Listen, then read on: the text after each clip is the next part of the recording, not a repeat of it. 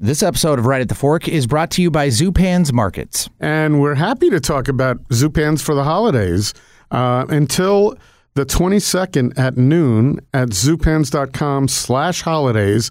This year you can get five, yes, five different rib roast varieties. Snake River Farms, Wagyu, Grass Run Farms, which is 100% grass-fed beef, Harris Ranch Prime Dry Aged, and of course, Harris Ranch Prime and Harris Ranch Choice. You can also get your choice of traditional hams, king crab legs, wild shrimp, crown pork roasts, and much, much more. And if you don't want to do any cooking, which That's is me. I'm pointing to myself. There you go. Um, they have fully cooked turkey and side dishes ready to heat and eat. That makes life easy. And of course, don't forget desserts. Some of the best desserts in Portland from some of Portland's best local bakeries. You can find that at Zupan's. You know, you don't need to go around a, a lot of different bakeries. You can just go to Zupan's and Saint Honore is That's right. there for starters, and there there are quite a few. Uh, also, Brie en Croûte, the holiday appetizer of the season, featured in both Forbes and Real and Simple gift guides created by Marin French Cheese Company. So we're talking about brie wrapped in a puff pastry, just warm till gooey. I love brie that's been baked a little bit. Warm till gooey, served alongside your favorite crackers or bread, paired with jam or honey. Have you ever seen the selection of crackers and jams Oh yeah, at no, Zupan's? that is where we go for it. Yeah, no, there's so many right Mm-hmm. in the cheese section. And of course, the 12 days of wine. They have a large format wine sale at Zupan's. Rombauer, Silver Oak, Beaux Frères, uh, Cristal, and more. 12 bottles of large format wines at hot pricing throughout the end of the year. So that that we can stick with until uh, the 31st. And of course, anytime you want some good wine, go into Zupan's. Absolutely. They've got the three locations Macadam, Burnside, Lake Grove, and of course, always, zupans.com.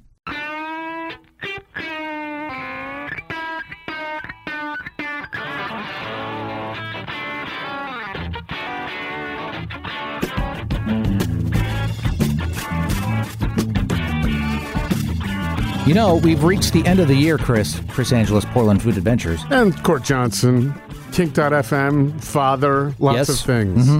Podcast, podcast co-host. Yes. Uh, we, well, we've reached the end of the year of our fifth year of Right at the Fork, Portland's Food Scene podcast, by the way. And it's the end of the year episodes.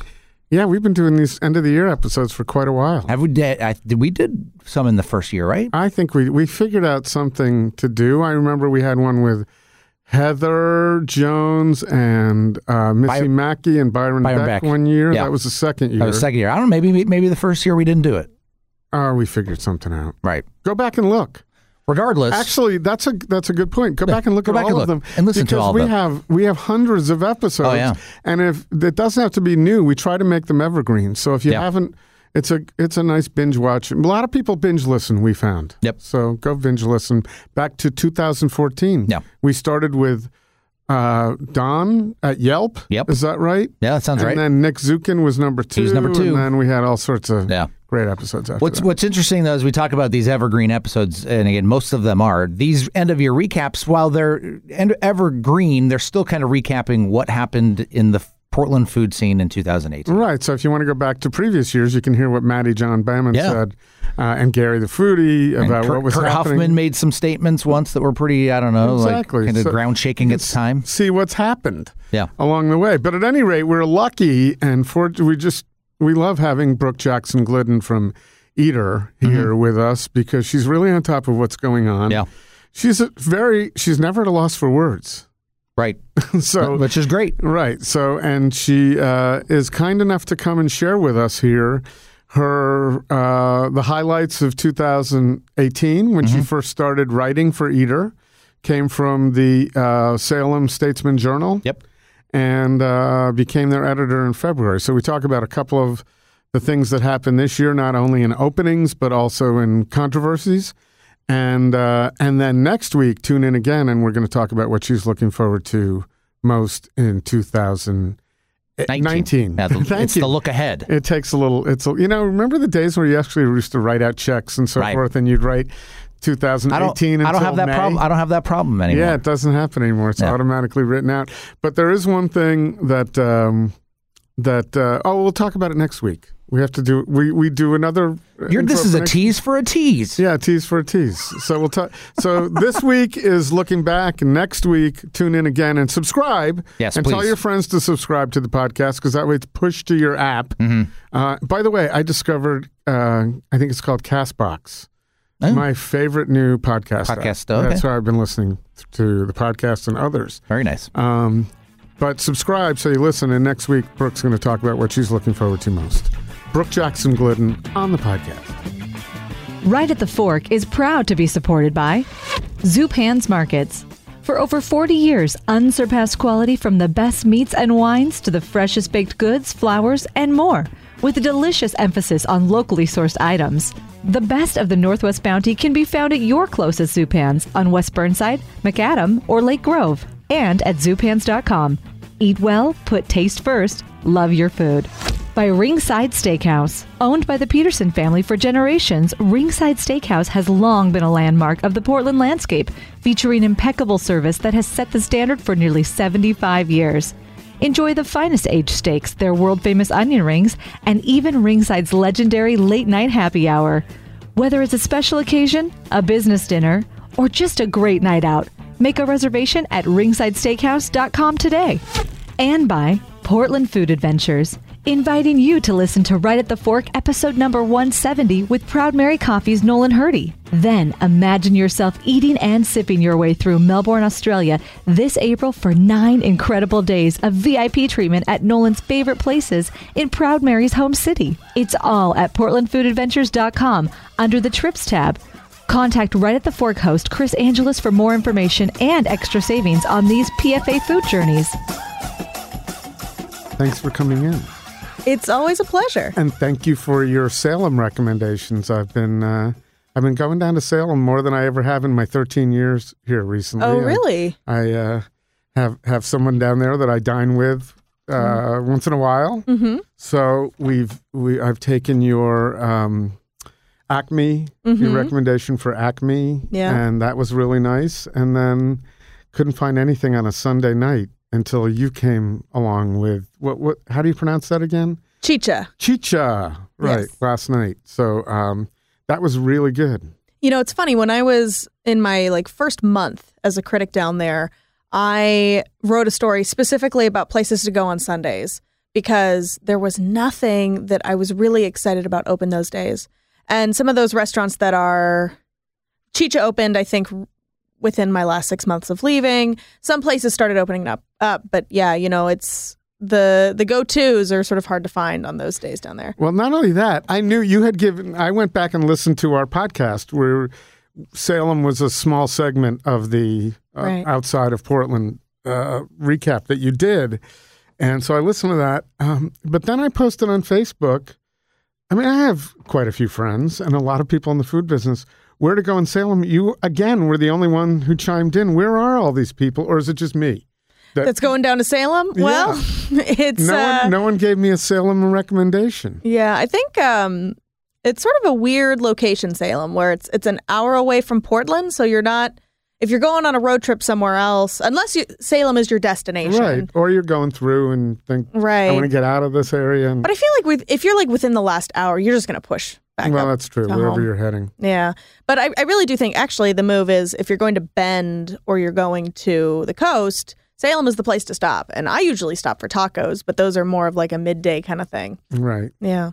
Well, I appreciate your recommendations. And I will say this. So, what we're going to do is today's episode is going to, we're going to talk a little bit about what happened in 2018, your first year as Yes. eater editor. What was the exact, when did you actually start? So I actually started in March. So I Okay. missed the first two months, um, but I started off right with a bang.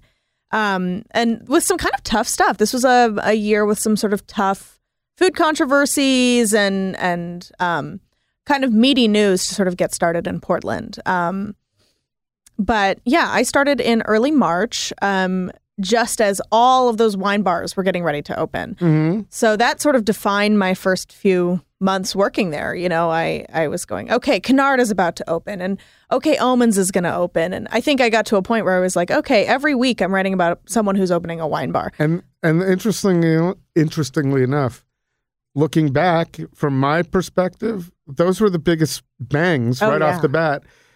You know, looking from the from December of 2018, those were still the biggest bangs. No Oh, slight to anybody else who opened, but um, I those were the definitely ones think that they made the most most talked noise. about. Yeah, Yeah. exactly. That's right. Yeah, I think um, Canard. I mean, I think even in like the social media posts we did, it's like it's a shocker. Like, oh, of course, um, Canard won Restaurant of the Year uh, just because it was everyone's Restaurant of the Year. It made national lists. Um, so you know, it, and you know, I went back like two days ago, and it, it still rocks. You know, I, I think that um, Canard definitely kind of defined 2018, but you know, that's n- saying nothing negative about all the other great wine bars that opened. I still am a big champion of Arden, um, the Pearl District. I think it's um, one of the most quiet of the ones that are people are talking about in terms of wine bars. Um, and then even the ones that I didn't talk about as much that are great, like the pop ups, like Sardine Head. You know, it was it was just a a total year defined by that stuff, and also sort of redefining. Okay, what what is a wine bar? Um, is it a place where you eat charcuterie and drink, you know, Italian reds? Probably not anymore. Now it's it's going to be different. It's going to involve better chefs and more interesting wines and maybe even some really cool cocktails. Yeah, I think um, I think that uh, yeah, it defined a whole new category, and I think they played off of each other very well. So I could I did a few crawls, Mm-hmm. Canard to OK Omens to. That so that was a fun thing to do back in the beginning of the year. A lot Uh, of them are pretty close to each other too, yeah, which is kind of fun. It's easy to do that, Yeah. and it, it's, it's a lot of fun. So I guess um, I wanted to ask you your perspective on this. How do you feel? And maybe this came up in your interviewing process with uh, the folks. What's the parent company again? Vox. Yes. Not Vox. Yes, Vox. Um, in your interviewing process, how do you think your approach as a young lass, as opposed to Matt, Matty was? Uh, I can't. I'm not going to call him old, but he was quite. You know, Yeah. at least had a decade on you. I'm Uh, I'm definitely greener than he is. Yeah. Right, exactly. How do you think that has played in the coverage that Portland has had on Eater? Um, Yeah, you know, I think that um, right off the bat, we were covering um, harder news um, on the site. I mean, I think that um, like Matt- what? What would you call harder news? well, we had um, I would say the two sort of big difficult stories um, that come to mind when I think about you know how I covered the year. We had the stuff that happened with Kachka, that bizarre sort pseudo controversy, I guess, um, surrounding the guy wearing a shirt that had Luftwaffe written on it, and how you know, and I think all these food stories are emblematic of a larger conversation surrounding, um, you know, conflicts between people within Portland. Um, and all over the world. And all over the world. In this country now. Yes, exactly. So, you know, this story about um, a customer goes into Kachka, he's wearing a shirt that had the word Luftwaffe on it. It refers to the um, German Air Force, and people associate it with the Nazi era German Air Force. Um, so, you know, within like my first two weeks working at Eater, um, I'm researching and reaching out to, you know, the, you know, Holocaust experts and professors to try to figure out okay, is this iconography associated with the Nazi era or not? Um, because, you know, a lot of people were saying that this was an, a Nazi shirt, that he came in wearing Nazi propaganda.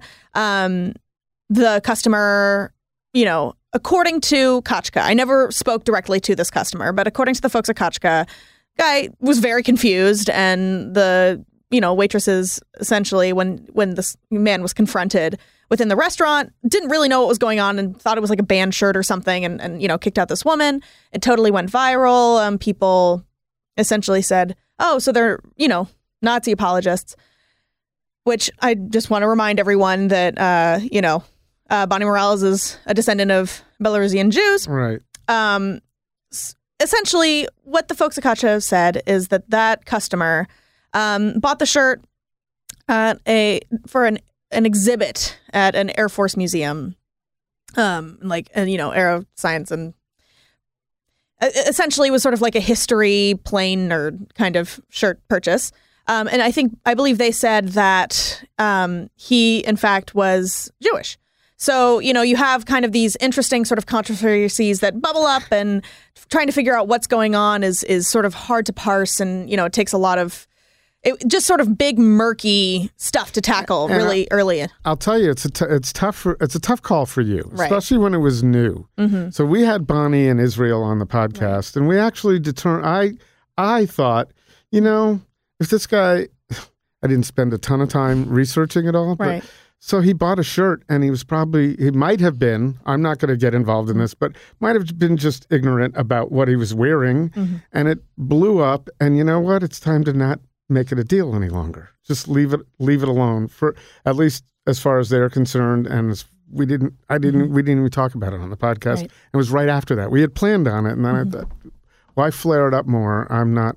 You know, who's looking for ratings on this podcast? Right. And I, and after that follow up story, because you know, at first it was sort of a okay, this is what we know at this point. In general, covering this stuff, I, I try to gather whatever information we can find at that point, and and you know, um, try to inform the public as best I can. Right. So, you know, once we had more information, um, it it it was sort of a a constant correction. You know, just in that like some people really did associate it with Nazi propaganda, but we could really identify that the shirt was sold at this museum. I believe the museum pulled the exhibit because you know they didn't want these shirts associated with with the Nazi era, and it, I think it's a particularly sensitive time for people right now and people who you know have relatives and descendants from that part of the world and who are feeling like there is a newfound um, appreciation for neo-Nazism. I, I don't even want to say newfound, but it's you know there's a larger Well, there's a conversation about it now. There's a yeah. rise. Uh, there- there- Right. there's uh,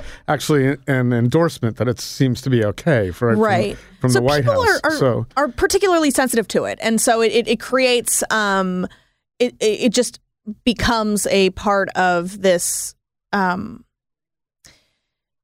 heightened attention world trying to Right. people are trying to identify and see if they can you know it's it's just a particularly volatile period of time right. um so a little thing, uh, it's like a little Yeah. wound. It can come in. It Right. become a big thing. I think the other thing I can ident- you might you might have a different impression, but Hmm. the recent controversy over Stanich. Stanich Yes. is same thing. A lot of social issues going on there that Absolutely. that heat up that almost have nothing to do with the restaurant itself. Mm-hmm. Um, the restaurant, yeah, well, it has a little bit, but that Yeah. was that was a tough one. And I just commented to my buddy Nick Zukin this morning on some Mm-hmm. comments that he had made on it, and I just think that um, here's what I think. I, my opinion on that.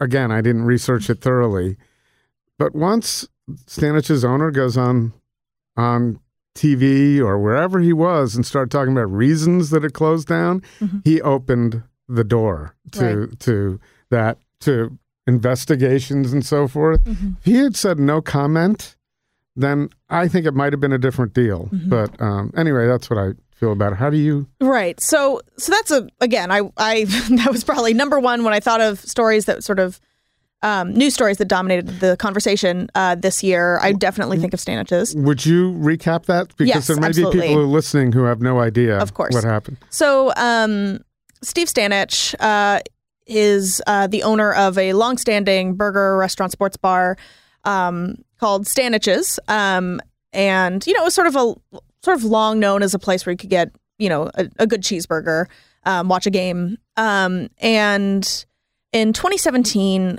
Kevin Alexander um, spent.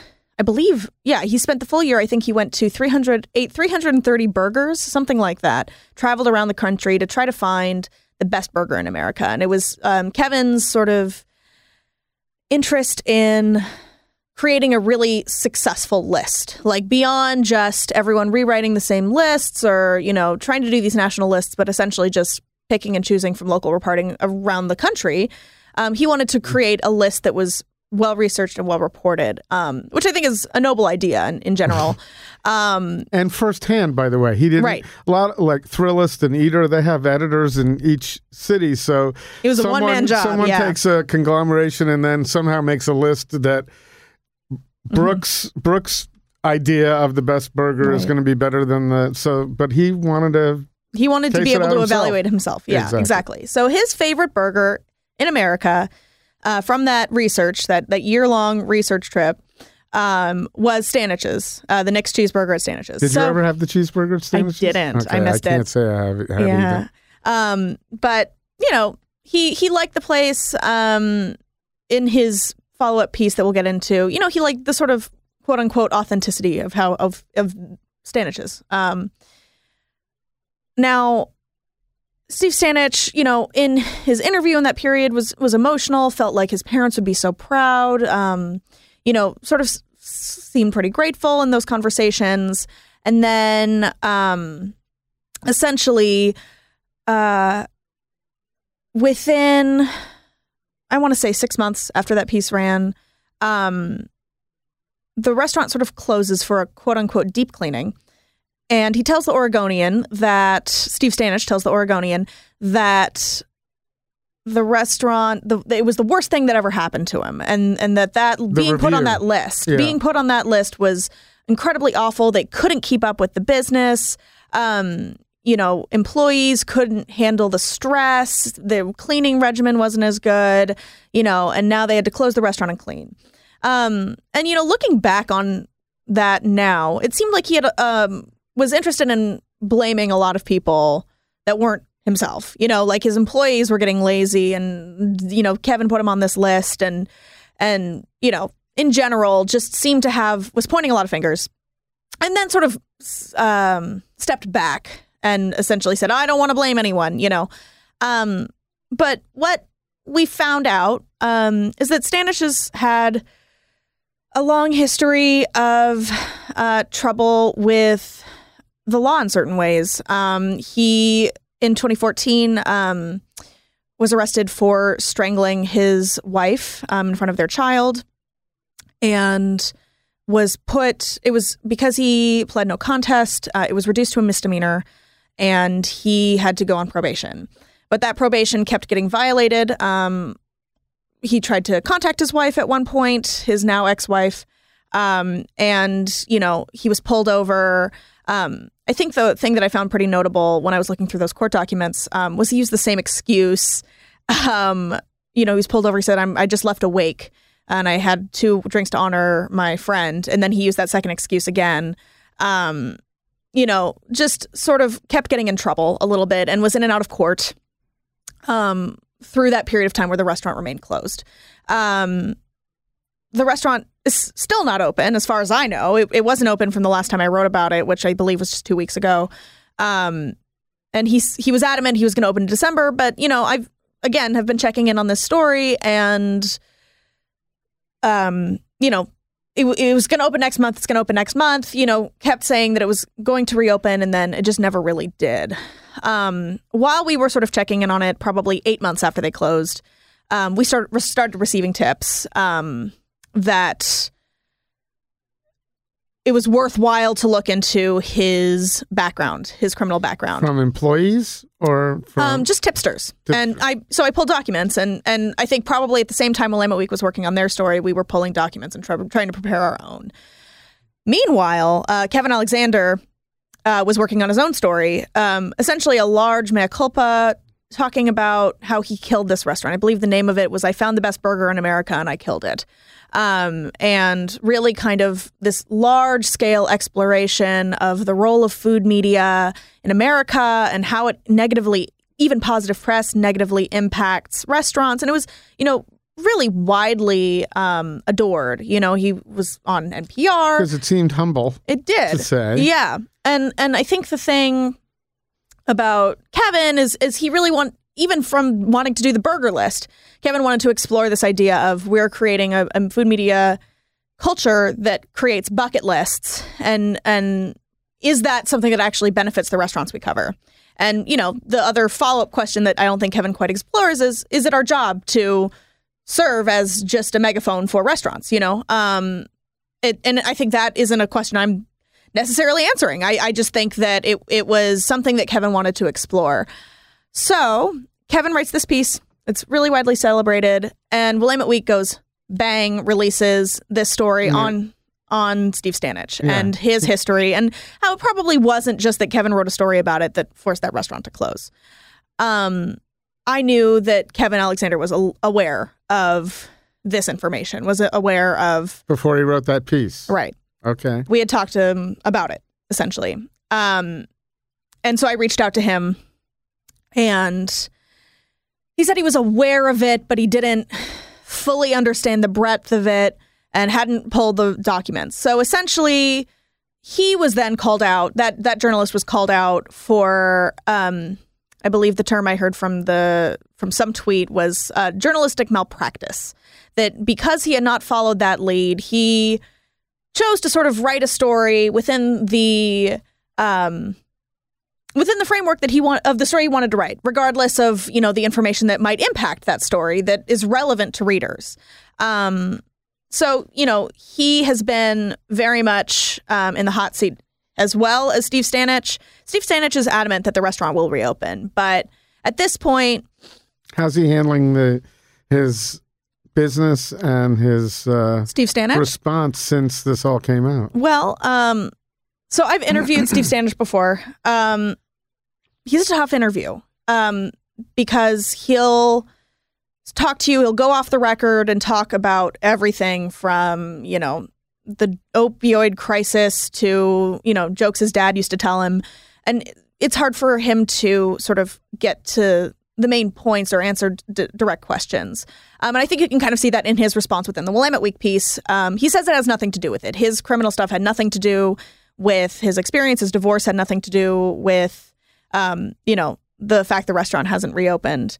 Um, his explanation is that uh, people left when the restaurant was closed. Had to deep clean. A lot of people left, and he couldn't get people to you know, come back into the restaurant and couldn't keep staff along and, and was having trouble rehiring, which doesn't necessarily sound like a bad excuse. That's true it across sounds the board. realistic with Right. every, with the ability for people to find chefs and Right. labor market right now. Exactly. I think that in general, Cook- cooks, I should say. Right. In general, um, and you know, again, while I was working on my own subsequent story on this, um, the conversation I would have a lot with editors was, do we, you know, even if this didn't impact his year and how long it took the restaurant to reopen, is it relevant for people to know? And I think where we landed is he became a public figure. And I think as a consumer, it's worthwhile for consumers to know whether or not the people who own the businesses that they frequent participate in illegal activity or, or in certain cases, allegedly abusive activity if, if they've been arrested or, you know, um, have any sort of criminal record. Um, I think being a conscious consumer means knowing, you know, where they source their ingredients and who their chefs are and who's behind, you know, that whole story of the restaurant. And sometimes that means knowing some dark stuff as the whole Me Too movement sort of reflects. Hey, Chris, right now would be a great opportunity for us to stop for a moment and just talk nicely about Ringside Steakhouse. What other ways is there to talk about them? Well, it's really true. I, every time I talk about Ringside with the folks here at Kink, uh, when I'm telling them where they should go eat, oftentimes it's like, well, what do you want? Oh, you want a steakhouse? You, you got to go to Ringside. And then it always leads right into the best onion rings on the planet. Yeah, well, there's that, but there's a lot. I just had the uh, rib steak for two, bone in. Oh, Last time I was there a couple a week ago or so ago. That that was incredible. Mm-hmm. Let's not forget that we had Becky McGrath of the chef from Burgerville here. Yeah. Who, when we asked her what her favorite burger was on the planet, she said it was at Ringside. Ringside. So that's right. Um, so there's that, but that that bone-in rib steak for two is fantastic. Yeah. Uh, their service at Ringside is second to none, and of course they have some really special Sunday and Monday nights. Sunday night they have a three-course meal. Yeah, Chris, that three course supper special is what they call it. $44 before 6 or $54 after 6. It's pretty great. We've done we've done that before together. Right. And then I think both of us upgraded to the lobster mashed potatoes. you got to do that upgrade. Nominal fee. Oh, it's so good. Yeah, and then of course Monday nights is prime rib night. Yep. So if you like the prime rib, it's a great deal at Ringside, and it's a you know it's a good opportunity to get in there too. Yep.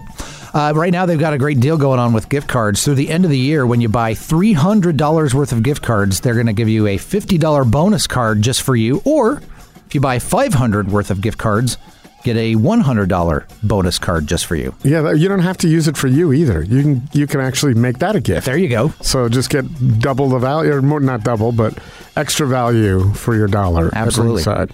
So here's what you do you go to ringsidesteakhouse.com, set up reservations, maybe for this weekend, and check it out.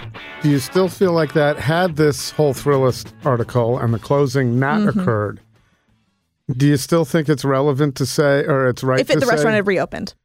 If the restaurant had reopened and people could go back to that restaurant and and participate in, I think they deserve to know that he. I mean, the thing that's interesting is this happened in 2014 and no one covered it, right? Right. Um, Best Burger in America. You know, we're in a city. I mean, I think Helen Rosner in her piece for the New Yorker mentioned. You know, if if you Google Steve Stanich, I think it shows up like third or fourth um, in the Google results. His his mugshot, and I think a lot of folks in town felt like maybe in that question, is it relevant to cover these things? That maybe it's not. Um, But I, that that's not really my question. My- Sure. so this became news. Yes. He put himself out there as a public figure. mhm. I guess my question is, and we'll, we're, Sure. I'm not diverting, but so if there's a restaurant out there that's just open Mm-hmm. and operating and people like it and it's popular, and a chef is uh, strangling his wife or whatever he might, or an owner Mm-hmm. is doing anything that's illegal, tax fraud, anything, is that necessarily something that need to, is? At what point do you consider something personal? I guess it's not when it hits when it when it hits police blotters uh, Yeah. and you can Google it and see someone's criminal behavior. I suppose it's not. So If if if you know you think look in the crime pages of a newspaper, you're going to see stories about you know everybody. everybody. Um if they if they commit a crime like that. Um i think in many cases it it deserves to be covered. I think there are exceptions and i think that's when things are really truly personal.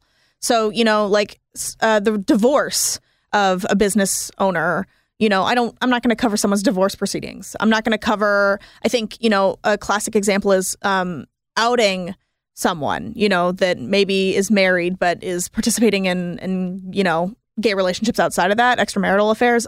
I'm not going to cover yeah, that. that's personal. Yeah.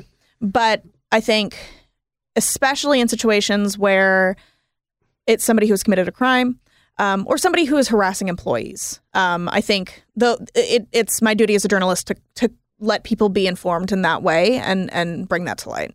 Hmm. I, Mm-hmm. I, I think especially since it's made news, it's very interesting Mm-hmm. in light of the fact that we, you know, and it sounds like uh, Steve Stanich's, however you want to look at it, is is Mm-hmm. paying a price for his crimes because now that it's coming out, it's it's going to affect him. Right.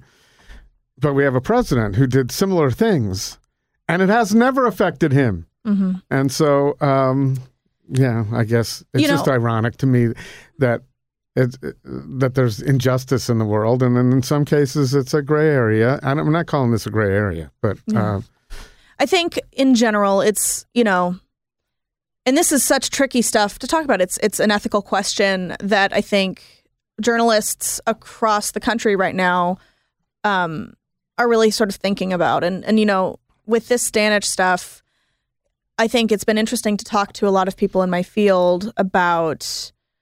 In general, you know, should we be doing criminal background checks on every restaurant that we cover? is that what Eater is all about? Right. Well, I think Eater in general has, especially this year, we've been covering a lot of Me Too stories. Um, I think, Does that come from the top, or is that each? Edi- I think in general, each editor is making their own decisions. um, I would say a little bit of both. I think um, some editors are actively seeking out those stories, and and you know, I think Serena Dai at Eater New York is in general a really smart and capable journalist who thinks to cover as many lawsuits as she can. You know, she's looking for what what can I learn about a business beyond what it serves. And I think that's part of being a responsible food journalist is to understand that food is never just food. Food is so much more than that. And in many way, cases food involves the people that serve it and make it and create it and grow it.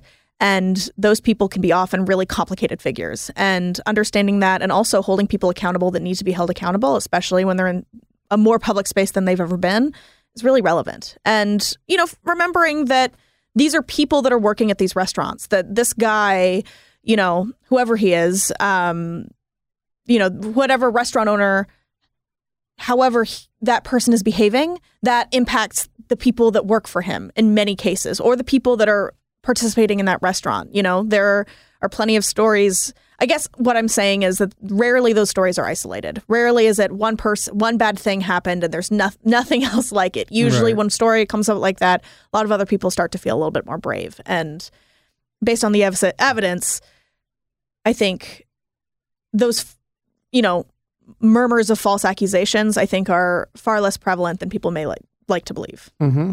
Yeah.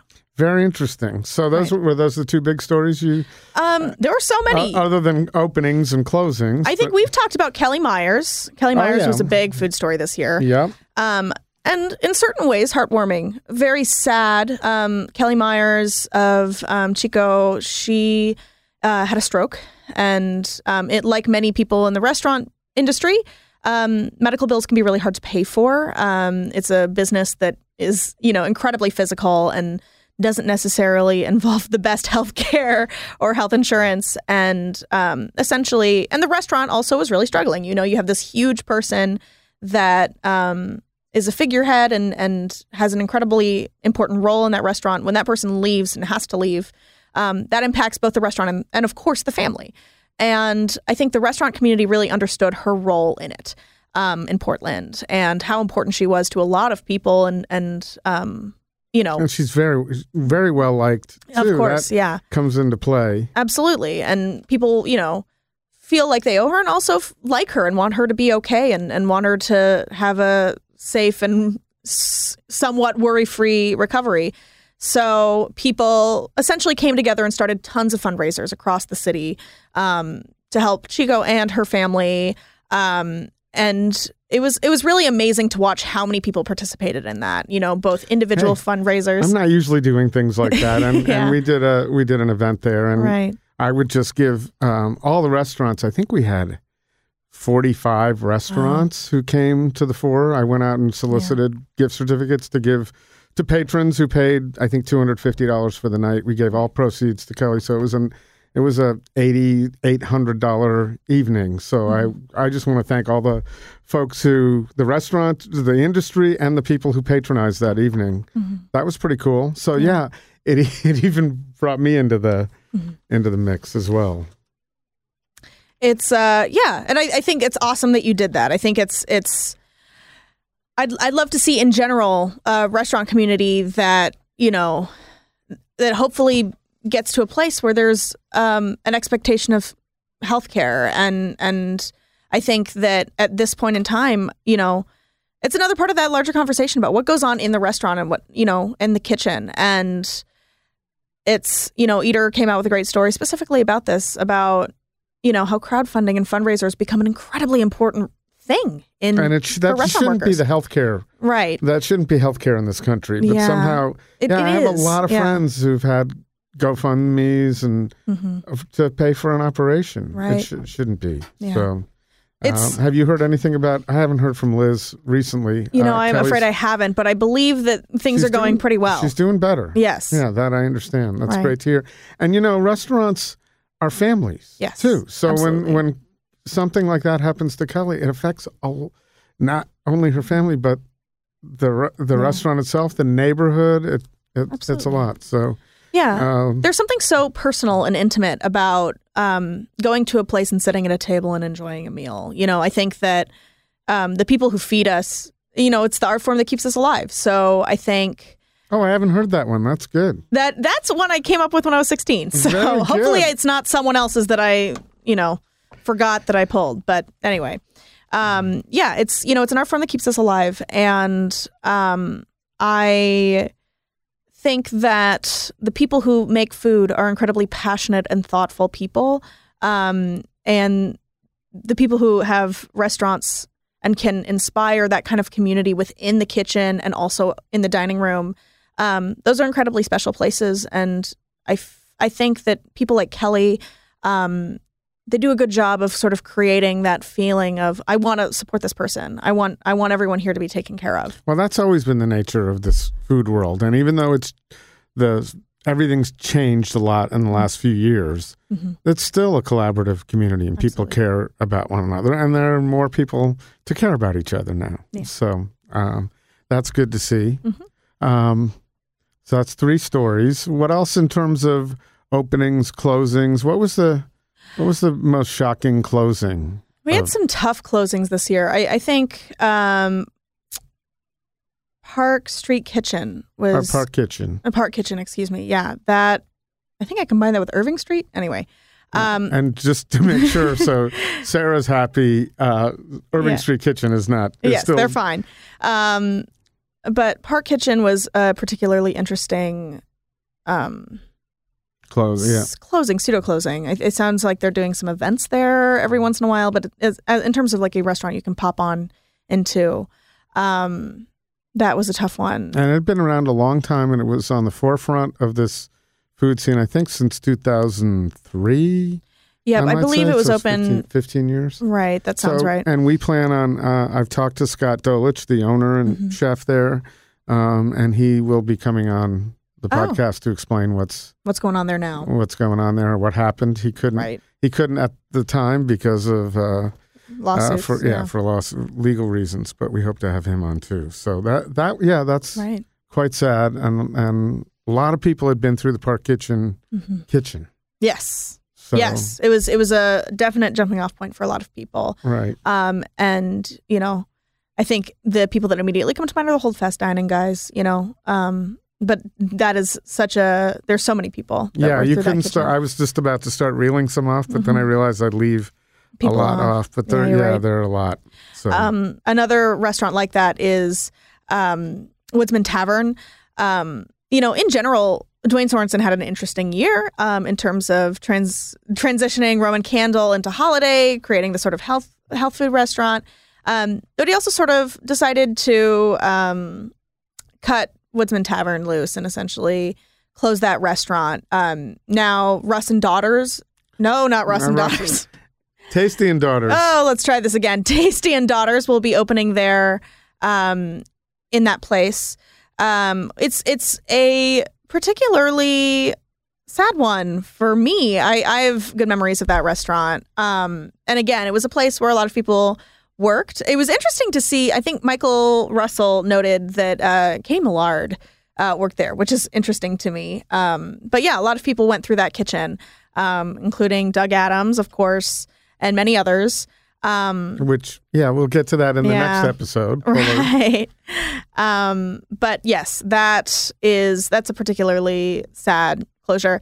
Um, and then there's of course Ray, the closure of Ray, which um, it was Jenn Louis's restaurant um, on North Williams. Not only the closure, but the closing of a career. Yes. Um, Jenn Louis, I think, for a long time was considered a big player um, in the Por- Portland food scene.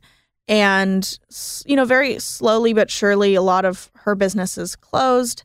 Um, and I think she kind of had, you know, um, there another one of those sort of internet controversy stories is, you know, the story about the fried chicken um, posting a picture of fried chicken on the anniversary of the death of Martin Luther King, um, saying that it was his favorite food, um, as sort of her rationale for that. But a lot of people, you know, claim that it was an incredibly racist uh, way to honor the death of a important civil rights leader, um, and it, I think it caused a significant backlash on that front.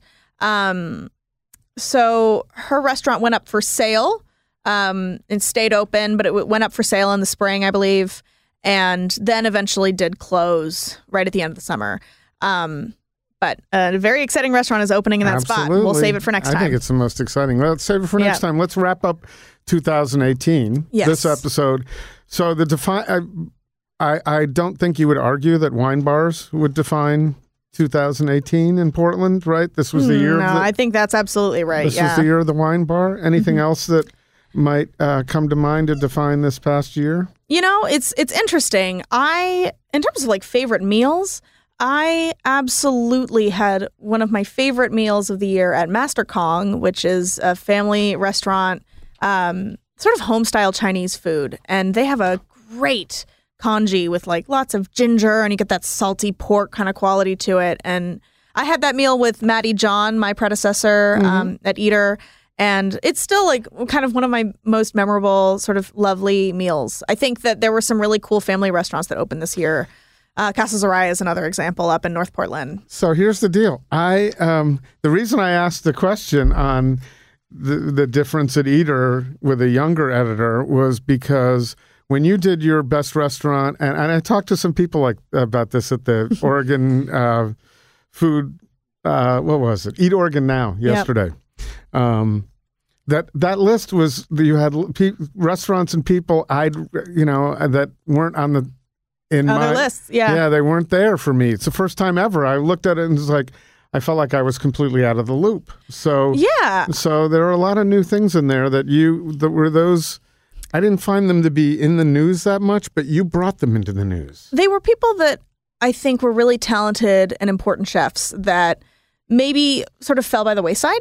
Um, you know, I I think in general it's important for Eater as a brand and, and Brooke, the journalist and editor, to include a, a wide sort of diversity in the kind of restaurants that we celebrate. And that means maybe not necessarily just fine dining, you know, Tweezery food, but also, you know, the really good, you know, homestyle cafe or, you know, counter service sort of restaurant. Um, so speaking of counter service restaurants, I my chef of the year was Deepak Kaul. He um, owns Bhuna uh, in Northwest Portland. Um, I thought he and I, I think that he was really emblematic of a new era in Portland food, where I think that I mean, in general, we're seeing more and more really high quality restaurants that are counter service restaurants that are really casual. Because it's the it's the it's the model that works. Right, exactly. Um, and I think that it was amazing to watch Deepak sort of come in here, start to pop up at a brewery, and within a year open a restaurant um, in a traditionally pretty, you know, uh, high end neighborhood, you know. Um, but he's making a food um, in terms of the Portland restaurant scene that has been hard to find Kashmiri Indian food. Um, and he does it with such an understanding of flavor and and you know every dish there feels incredibly powerful. Um you know it's it's meticulously done and and you have layers of flavor there that are really interesting.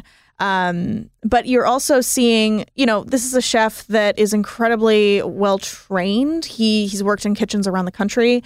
Um and you can really see that you know, fine dining background in these very casual rice bowls he makes. And I, I think that's super cool and exciting in general. I, I was really happy um, with the work he did this year.